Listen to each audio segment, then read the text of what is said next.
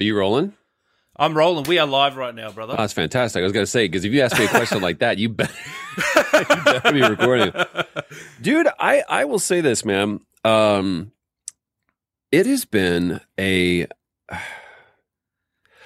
I've adopted the philosophy that adversity is not my enemy. It is my teacher. It's actually one of my best friends, because all of the things that I've learned, I've been very fortunate to... I've either had some really cool roles or I've worked with some incredible people.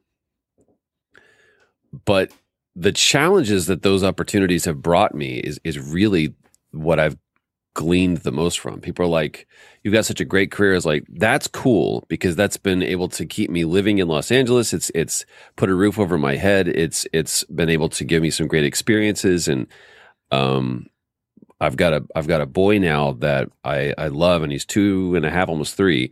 And like I'm being able to plan for his future in a way that my parents never could. But the best benefit personally to me has been the fact that I learned what you should never, ever, ever, ever, ever do. And fortunately, I've worked with people that have been kind enough to go, hey, dude, don't ever do that again. And if you don't, then I think you may be able to continue doing this. So that's been my... like the best perk of the job ever is the learning that I've gotten from it. So all of a sudden, I remember I was flying. I flew like 250,000 miles last year in 2019. Sorry. So yeah, 2020, I flew a fraction of that, because January and February, I was going crazy. We had like DICE that was in Vegas, and then I flew. Yeah. That was like the last big event that I went to. And I was actually on March 3rd or whatever, I have to look back. I was on my way to Kuwait, of all places, to go to a pop culture convention, and had a little stopover in London, and I landed at Heathrow and checked my messages, and my phone is just like going crazy. And it's my manager going, do not get on the plane to Kuwait. The entire country has shut down because of this COVID thing. So I went into the British Airways lounge. I was like, can I go home now? And they're like, we'll see you tomorrow. And I was like, okay. And I went into London, and I went to one of my favorite pubs and had a pint and a pie and just fell asleep and flew back the next day. And my wife was like, weren't you supposed to be gone for like the next week? And so, and that was the last time that I was at LA airport and I was on a plane. I haven't been on a plane since. And that's really, really weird for me. But what I realized in the wake of it was that I had started like, I gotten really busy. And I got this kid that is the center of my world, and I was abdicating tacitly abdicating my entire position as his father, because I was so busy working for him. And what this opportunity has given me in COVID is I dig in with my boy, man. We go on walks, and we have to get really creative. And every night when we go down for, like, either I put him down or my wife puts him down. And when I put him down, he goes like, let's talk about my mind so I can use my imagination. And I'm like, yeah, dude, let's talk about it. So that's what I've gained from it.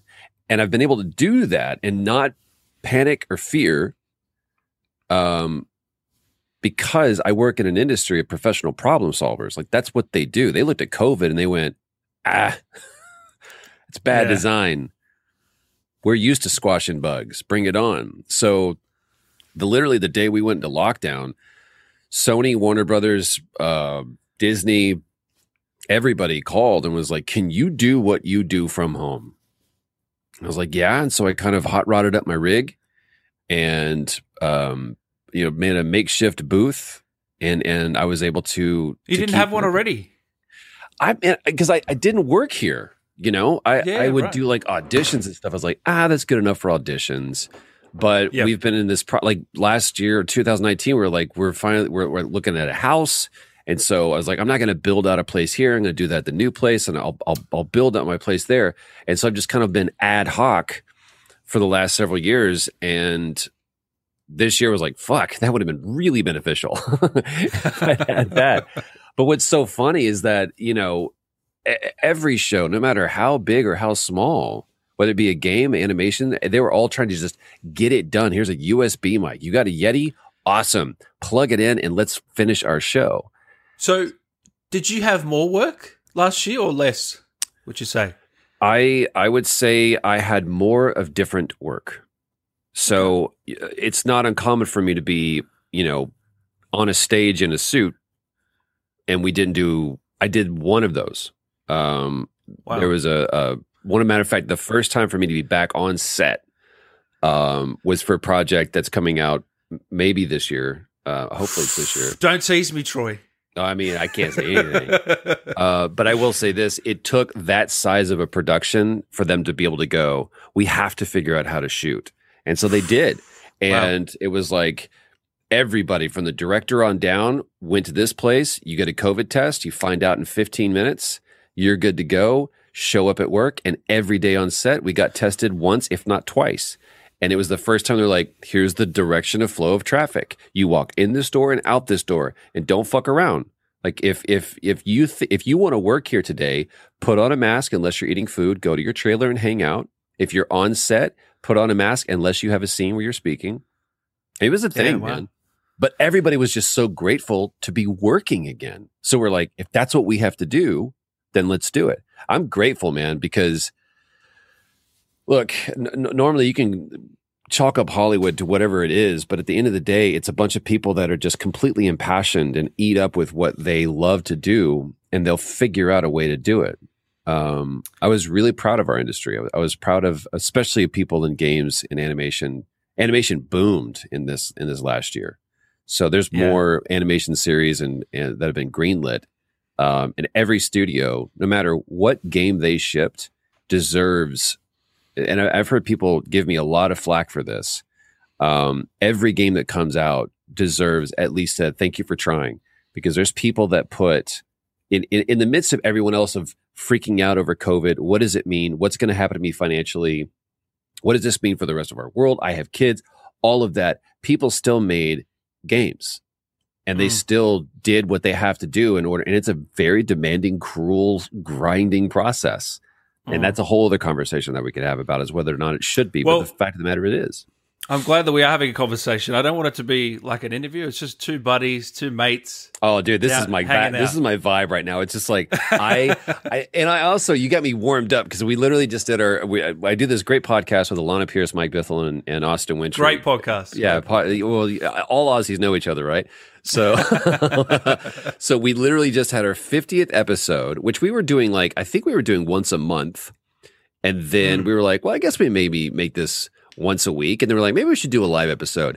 So here we are, 50 episodes on, and we've covered everything from, like, today we were talking about the patent that Warner Brothers put, and the CD Projekt Red, terrorism strike.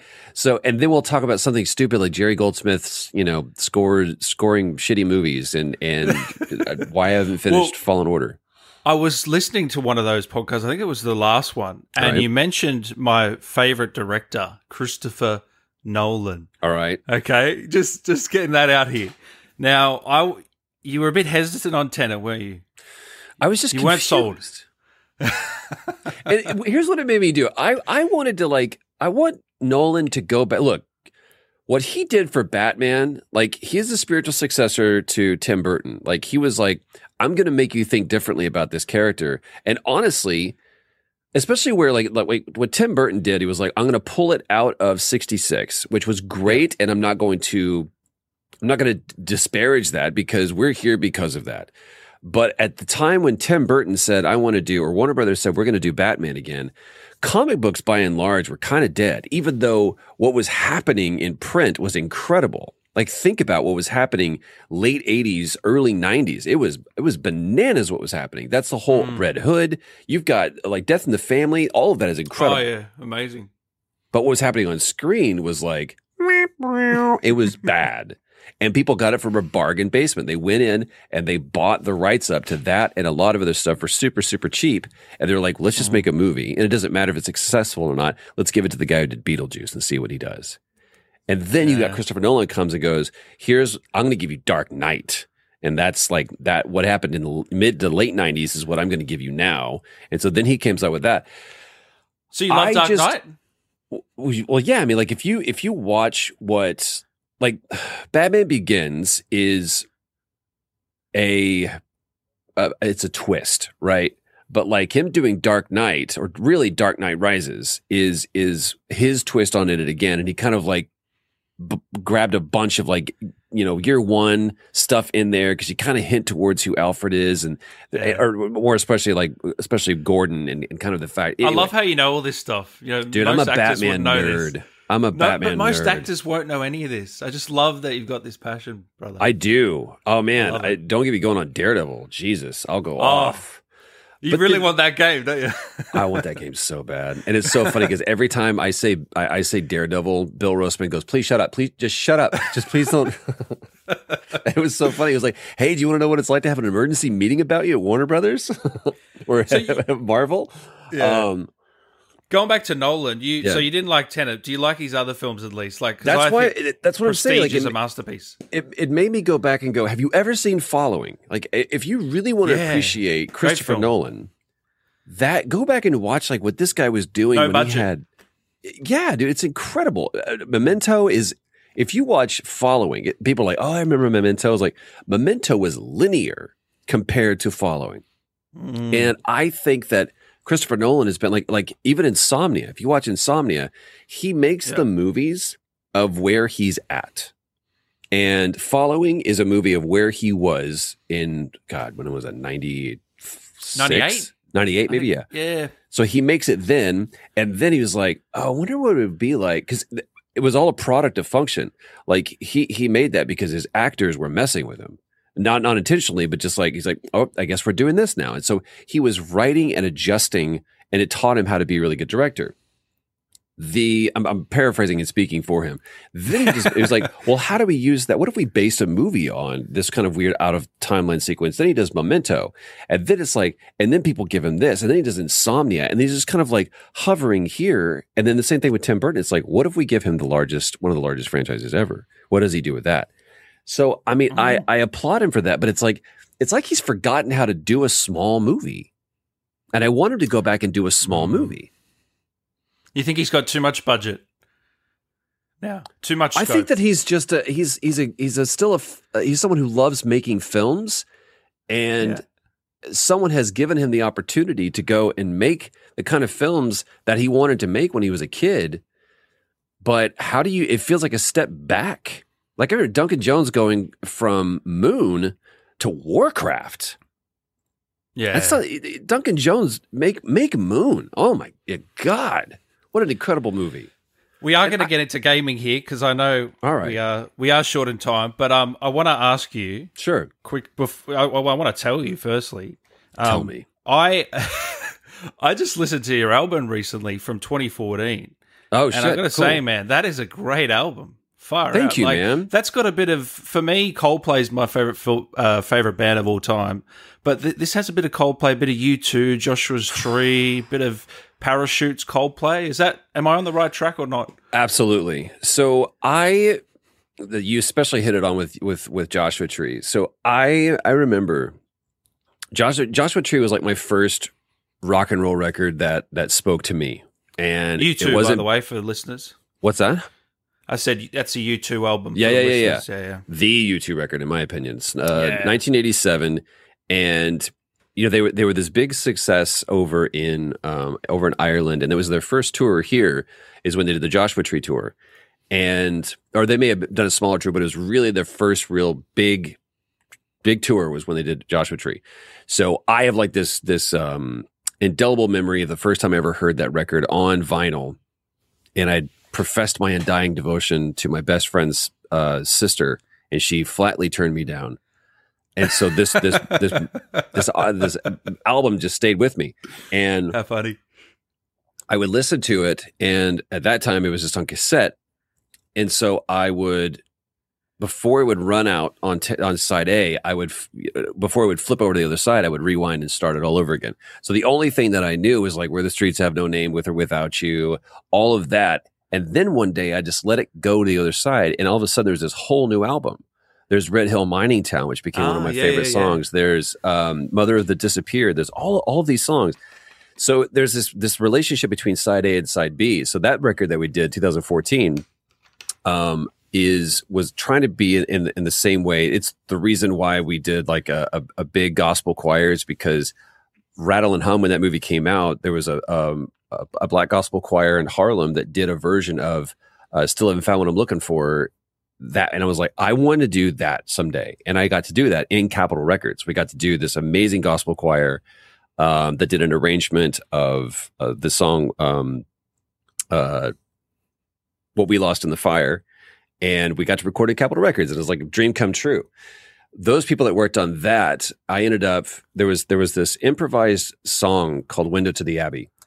And I sat down at a keyboard and I played three notes. I went, dun, dun, dun. And then I played four, dun, dun, dun, dun. That was it.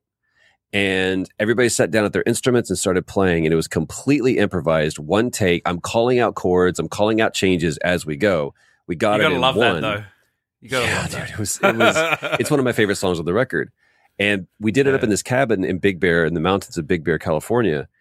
And in 2 weeks, or actually, I guess we were up there for about 5 days, we made a record. I took those guys, and Wayne Miller, who was the bass player on that album, says, I want to produce your next record. And then in 2016, we were like, let's make another record. And we went up to, up in the Bay Area, up on top of Mount Tamalpais, basically. And the spiritual, like, ethos of collaborating and really just vibing off of each other and taking those songs and making it, that was our second album, and we called the project Window to the Abbey. So that one. Hold on, you got another album that I haven't heard. Yeah, man, and the first album is kind of me getting out 10 years worth of music, and it was this cathartic thing. And the second album is, now what does it look like? And then one of my favorite moments of last year was I sat at this piano over here. And we had been in lockdown for about 2 weeks, and it was starting to wear thin. And it had been raining in Los Angeles, which is preternatural to the summer, or the, you know, at least Los Angeles. And it just, it was a moment where we were starting to feel the bearing down the weight of everything, and there was a lot of uncertainty, and I just needed to breathe. So I sat down at the piano and I wrote this song, and I literally just told myself, just breathe.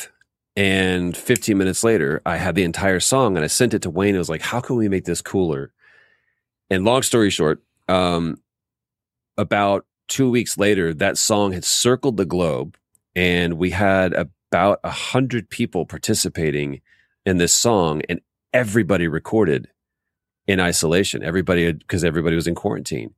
And I think it's the best song that I've ever done. And it's... wow. We had like 72 singers.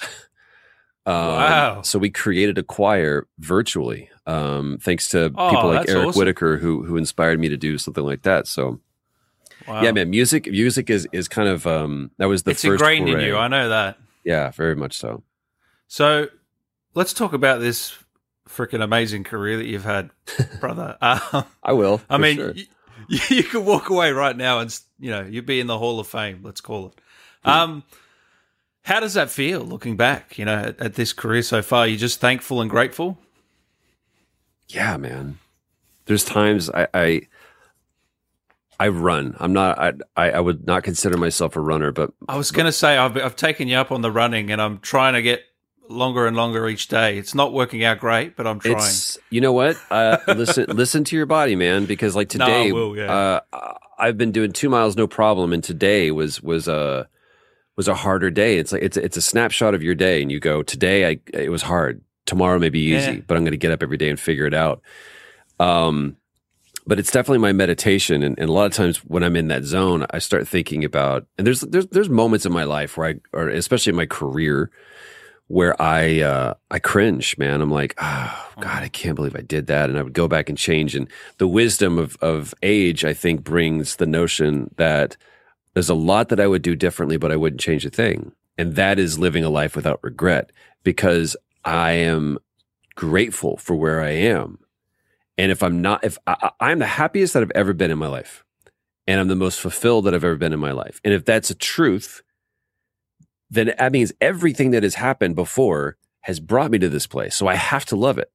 And the truth of that, and I've known pain, I've known loss, I've known tragedy, I've known poverty, I've known a lot of adversity, but for the last 5 years, I've been really trying to unpack what does that mean and how does that brought me to where I am? And it all culminates in my son. and you pull apart the smallest, most insignificant, menial decision. And if that means he's not here, I put it back. The most cringeworthy moment where I go, if I got to go back in time and tell myself to turn left versus right, or tell this person not to do this, or invest in Apple or whatever it is, if that right there means that he's not here in the exact way that he is, I wouldn't do it. And that's how you learn to love. That's how I've learned to love my past and how I've learned to love my mistakes, because they've brought me where I'm at. It doesn't mean that I don't like everything about where I'm at. There's a lot of shit that I hate about where I'm at, but that's why I get up every morning and I go run, or I try to find new ways to have different conversations or change the things about me, or I read these books that I'm reading to make myself better. But I don't want to go back and change anything. That's no longer viable. First of all, I can't. And secondly, I don't want to. I want to change tomorrow. I don't want to change yesterday. Are you still as excited as you were 10, 15 years ago when you first did Brothers in Arms? I'm more excited. Wow. Then I had no idea what I was doing. I still don't know what I'm doing a lot of times, but no, the difference is Steven Spielberg. That's a great quote. Great 10-minute cutscene, though, that game. That's, dude, BIA 3 is one of my favorite cutscenes I've ever done. And here's the story behind that. Wow. Ever. Dave McGarry was a dear friend, fellow musician in Dallas. He's the guy that wrote me into this whole gig. He was like, hey, we're doing a game. You got a cool voice. Do you want to come and talk into this microphone and be this? The guy's name's actually Baker. I thought it'd be funny.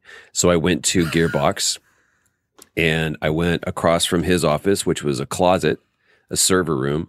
And we turned off the AC.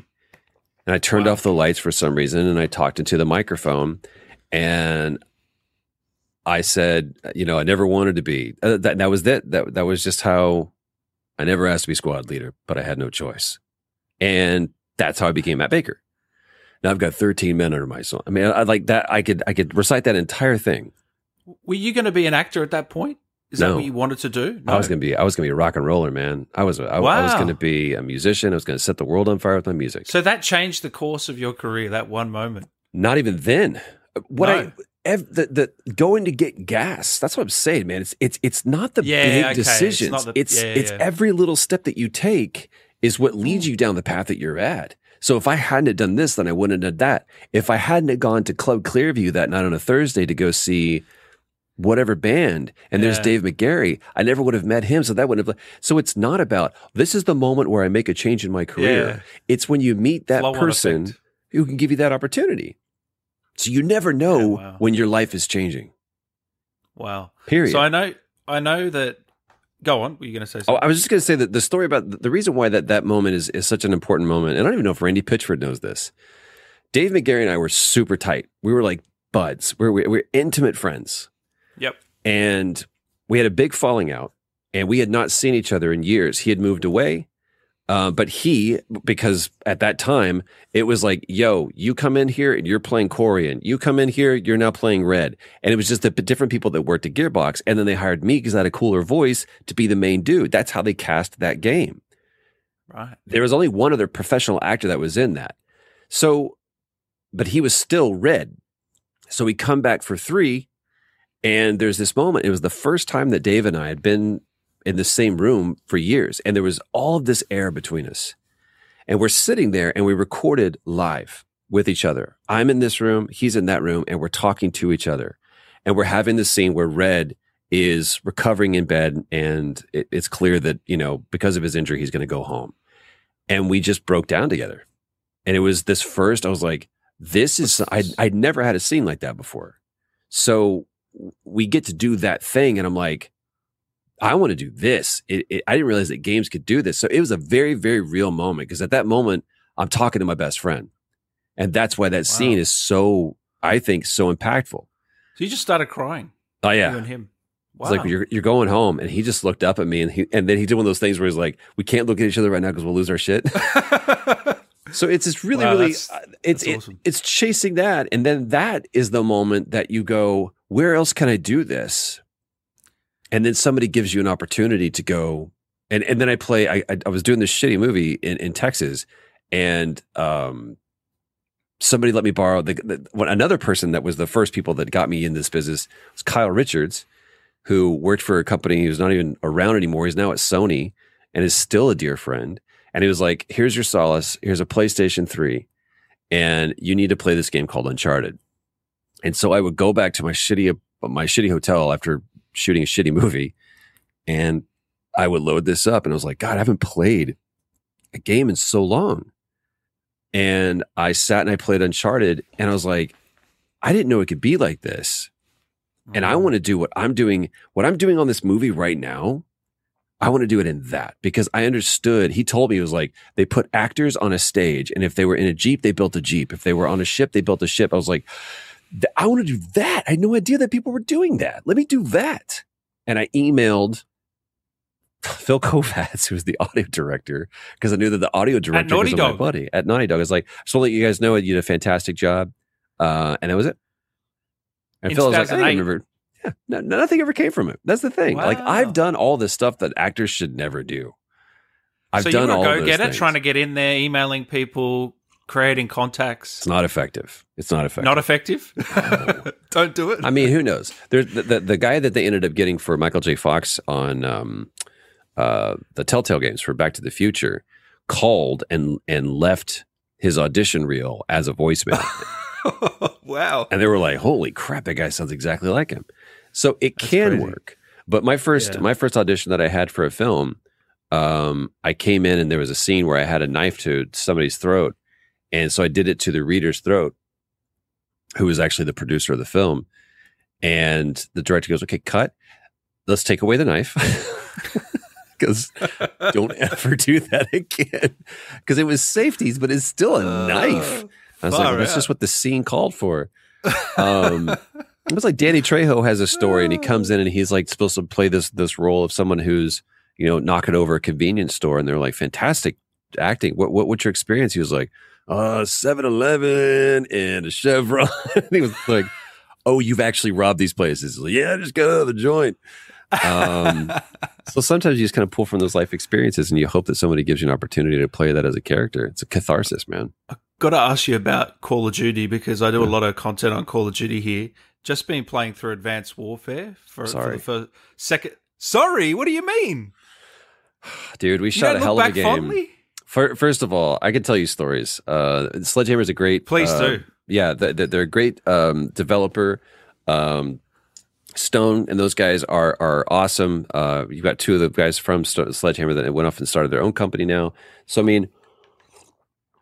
Here we go. We show up on set, and all we see on the sides, you know, because you get a call sheet, and it's like you see, you know, Gideon Emery, you see Troy Baker, and you see Russell Rich, all these people, and then you see KS. I was like, okay. I was like, who's the big? And I came in second, even though I'm the player character. Like, we shot a whole bunch of stuff first, and then we came in and we shot your stuff. And I show up on set, and nobody tells me who the number one is. I'm like, you didn't know? Wow. No. So I show up on, so I was like, KS, KSI? No. KS, and then one day, we show up on set. Good morning, everybody. How are you? And I was like, holy shit. And we had just kind of set up, and there was this long table that we all just kind of, all the actors kind of sat. It was a common area, but it was just a big, long, you know, conference table or whatever on set. And I was at this corner here. It's like call it the northwest corner. Yeah. And so Kevin comes up and he sits down, and he decides to make his base of operations at the head of the table, of course, right next to me. And so for 2 weeks, it was just Spacey and I just, you know, going back and sharing music. He was mixing his album at the same time I was mixing mine. I was like, tell him what you think. And so we were like, you know, swapping mixes back and forth. And there's this moment where he... You remember the scene in the game where they said, you know, Stacey goes, on whose authority? Mm-hmm.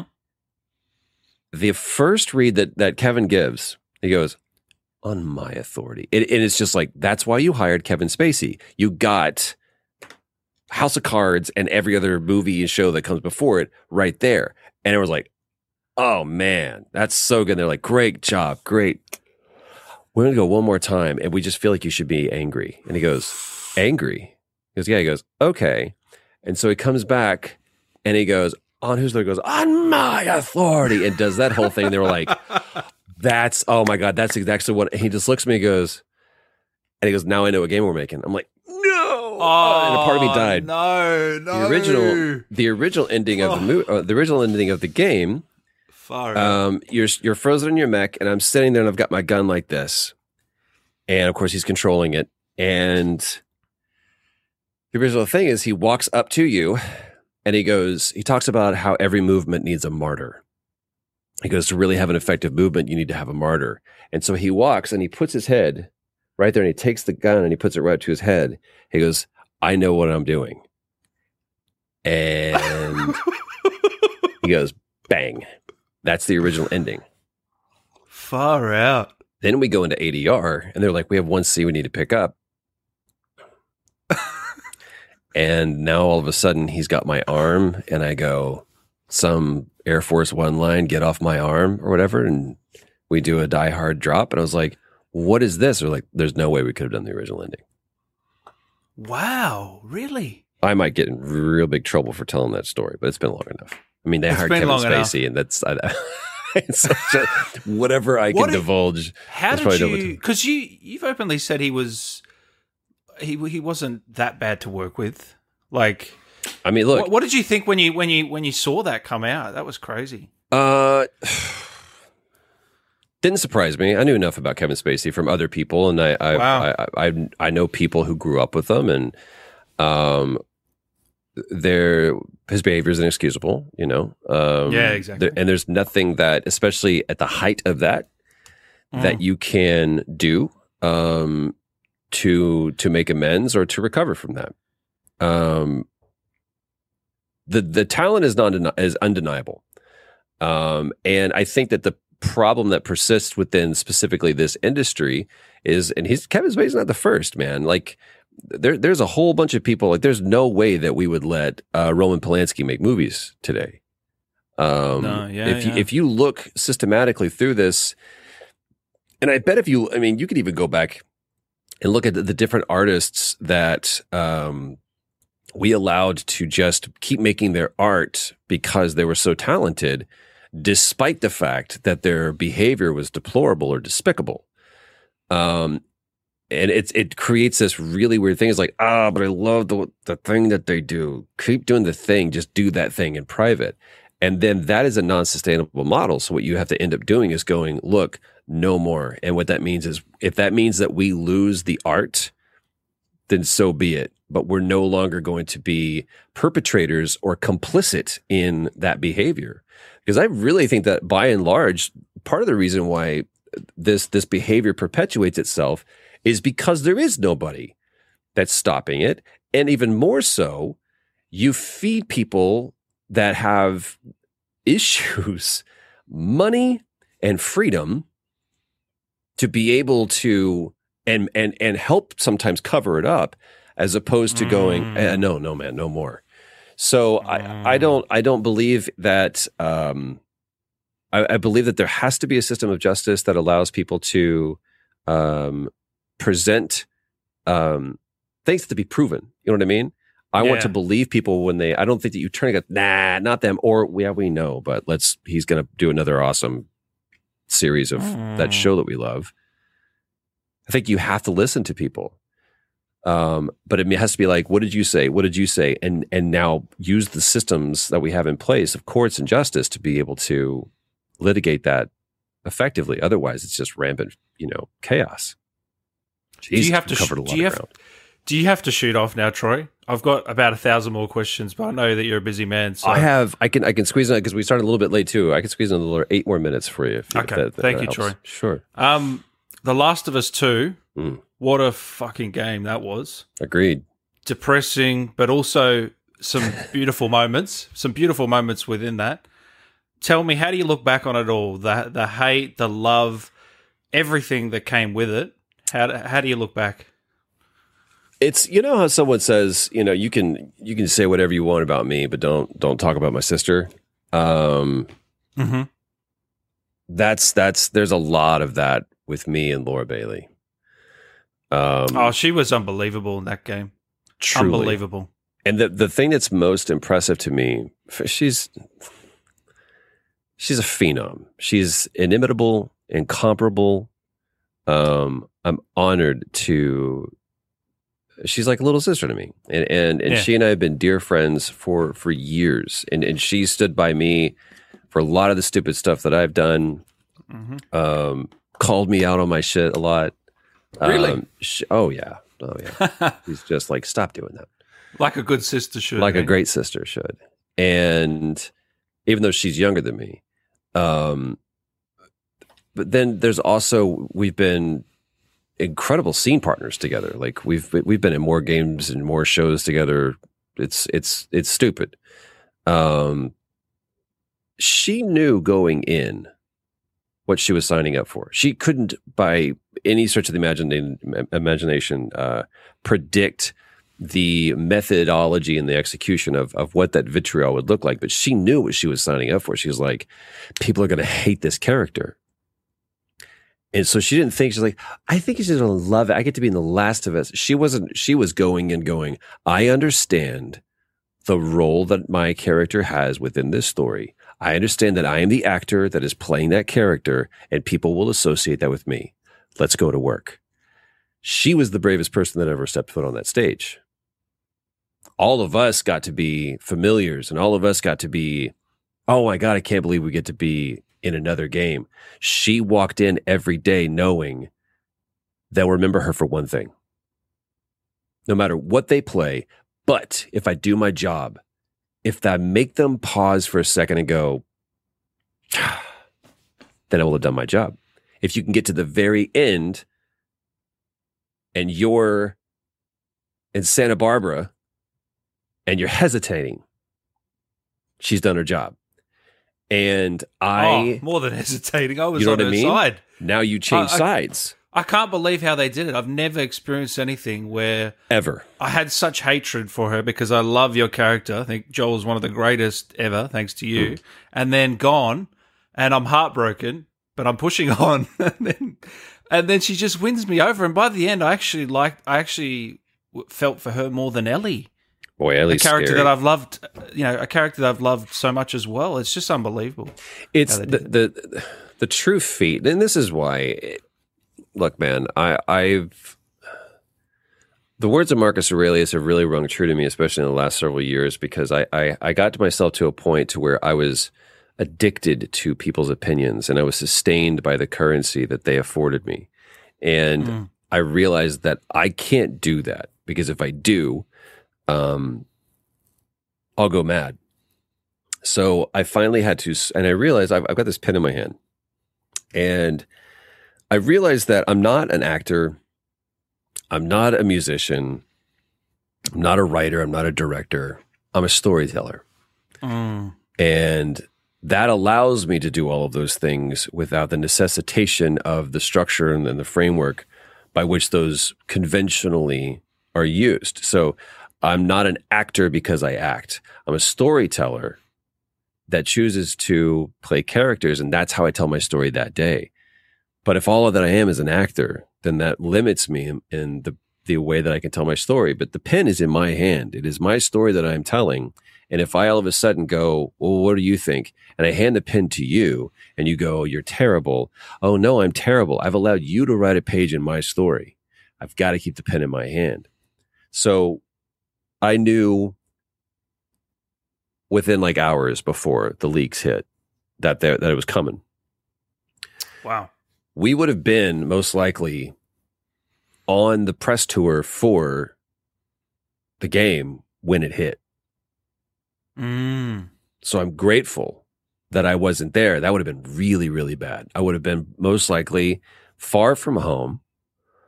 During it was scary, man, because there were people threatening to dox, and Laura got the brunt of it, disgusting. Especially. Some of the stuff I saw just absolutely disgusting. And it was people that were capitalizing on an opportunity. They weren't fans or people that love the story. It's impossible. You could disagree with the story, and you can disagree with the characters. You can question the writing, but I would love to read your script. if you do. Exactly. That's and those are the people that have largely said, let me tell you what's wrong with this story. I'm like, it is not the critic who counts, but the one who gets in the ring, whose face is marred with sweat and blood. So let me read your script. And if your script is legitimately better, fucking send it to Neil Druckmann and take over Naughty Dog. Write a better story. But I doubt with the pedigree that studio has, with the devotion and the true talent that Neil Druckmann has, and Halle Gross, you could not write a better story. Because I've never played a game that made me, as someone who was involved with making the game, made me feel the way that I did. I've never had a relationship with a game like that before. And especially not just like, oh, the moments everyone goes to Joel's death and it's like, that's not the most impactful moment for me. In some ways, the house afterwards is the house far more impactful. It is the funeral and the wake. I was in a heap. Were you? Oh, man. Wow. And it was, because I knew that was coming. I didn't know the house was coming. I didn't know how I would feel. So cool. For the space scene. I didn't know how I would feel for the final porch scene. All I can imagine is you playing and just crying half the time. Pretty much. I played it in chunks. I played it in about 1.5 to 2 hour chunks. I don't think I can play it again, to be honest, mate. Seriously, I want to keep that one experience and just, you know, for the rest of my maybe I'll go back one day, but it's one of those games you just want to. It's just a one and done, I think. I haven't played it since it came. I got a review copy, and Neil said it's time, and I was like, okay. And I sat on it for a while because there was this Schrodinger's place where it lived, because I didn't know yet. And Neil asked me, he was like, I want to know, do you think we did the right thing? Wow. And I said, I'll tell you after I play. Because I can't say yes and then criticize someone who hasn't played it and has formed an opinion. I said, I could tell you how I felt as an actor. I could tell you how I felt on stage. And I could tell you how I feel going into it. And I could tell you the months and the years that have you know been spent and culminated in you asking that question, and all the conversations we've had, and all of the thing that this game has provided for me. But the truth is, until I pick up the controller and I play it, I can't give you an honest answer. I can't give you an honest assumption. But the answer that I gave him then is the same answer that I have now on the other side of it. If somehow the good Lord gave me a second chance, I would do it all over again. Wow. That is awesome, man. I just got to say, man, your work is incredible. Everyone here watching, especially me, appreciates your work. Thanks, man. Guys, make sure you follow Troy on all socials, but also go over to his YouTube later. Cheers, man. And yeah, it's a community. It's an amazing community of people, like so welcoming. I love it, and I love your series where you also dive deep with some of the voice actors. Mm-hmm. It's just amazing stuff. Do you want to talk quickly about it? I would love to. So this has been me figuring out what does it look like if Troy Baker has a YouTube channel, and then I quickly abandoned that because that's something that I'm not good at. What I am good about is conversations. And so what I seek to do is provide a platform for storytellers. First of all, everyone is a storyteller. And if anyone has ever heard me say this, you could probably mouth along with me, but we are genetically predisposed to be storytellers. It's the reason why we drew on cave walls, and it's the reason why we even created language in the first place, is because we naturally have to tell our story. We need to communicate with each other in order to survive. So we are all storytellers. People who go, I'm not a storyteller, bullshit, you just haven't found out how you want to tell your story. So that's what we're about. I want to help you discover how do you tell your story. And we do that in multiple ways. We do it through our podcast. We do it through our community-created content. We do it through a cooking show that we're going to start. We do it through our weekly movie hangs. We do it through our playthroughs. We do it through our conversations. That's how we do it, is we give you multiple opportunities to get plugged in this community. It's a community that's spread out over multiple platforms, including YouTube, Patreon, and social media. And Saturdays we watch a movie. I just joined a Facebook group. Yeah, they did. They're pretty smart. Like that Zuckerberg guy is a kind of a piece of shit, but he figured out how to do social media well. But it's been a lot of fun. Wednesdays we have for our writers' room, we have people that come in from all over the industry and talk about their experience of being writers and kind of their processes. And we have a small group of writers that get to really interact with. I mean, Hallie Gross, Mary Kinney, T.J. Fixman, Ashley Miller. We've had incredible writers. So much value if you want to be in the industry or just in general. For so sure. Much value there. So come check it out. YouTube.com/relator. Come figure it out. Awesome. Thank you so much for taking the time, Troy. Before I let you go, sure. I have one favor I want to ask. As a massive Uncharted fan, yeah, as my favorite series of all time, can I get Sam Drake to say something like, I always felt that we were destined for something great, Dan? I always knew we were destined for something great to happen. A lot of people want to change that car. It's not me. I like the hand we've been dealt. There's a little bit of walking in Sam. You ever notice that? There is, isn't there? There's a little bit of walking in Sam. There is a little bit. I'm a man of fortune, and I must seek my fortune. Nathan, come on. We were made for this. So I love how you just turn it on. You just turn it on, man. That's I know amazing. Who that guy is, man. And look, Todd Stashwick got the opportunity to play that character, and someday maybe they'll release what the stuff that Todd did. And he's a brilliant writer and a fantastic actor, and he's become a dear friend. And there's a little bit of Todd that will always remain in Sam. But that was from that kid that was doing that shitty movie, playing on his PlayStation 3 to play that game Uncharted. That was a really cool way to come full circle, is to be not just a red shirt, get him, shoot his head, whatever guy, but to play a character like Sam, that was such a such an interesting role in that. That was the feather in the cap. Oh, I got to get you back on if at some point, Troy, to talk about Uncharted and a bunch of other things. So. I really, really appreciate your time, mate. Thanks so much. Hopefully we can get you back on. Have a great day. Take care. Cheers, mate. And it's been a pleasure. Thank you, man. Look forward to the next one, man. Till then, stay rad. Thanks, brother.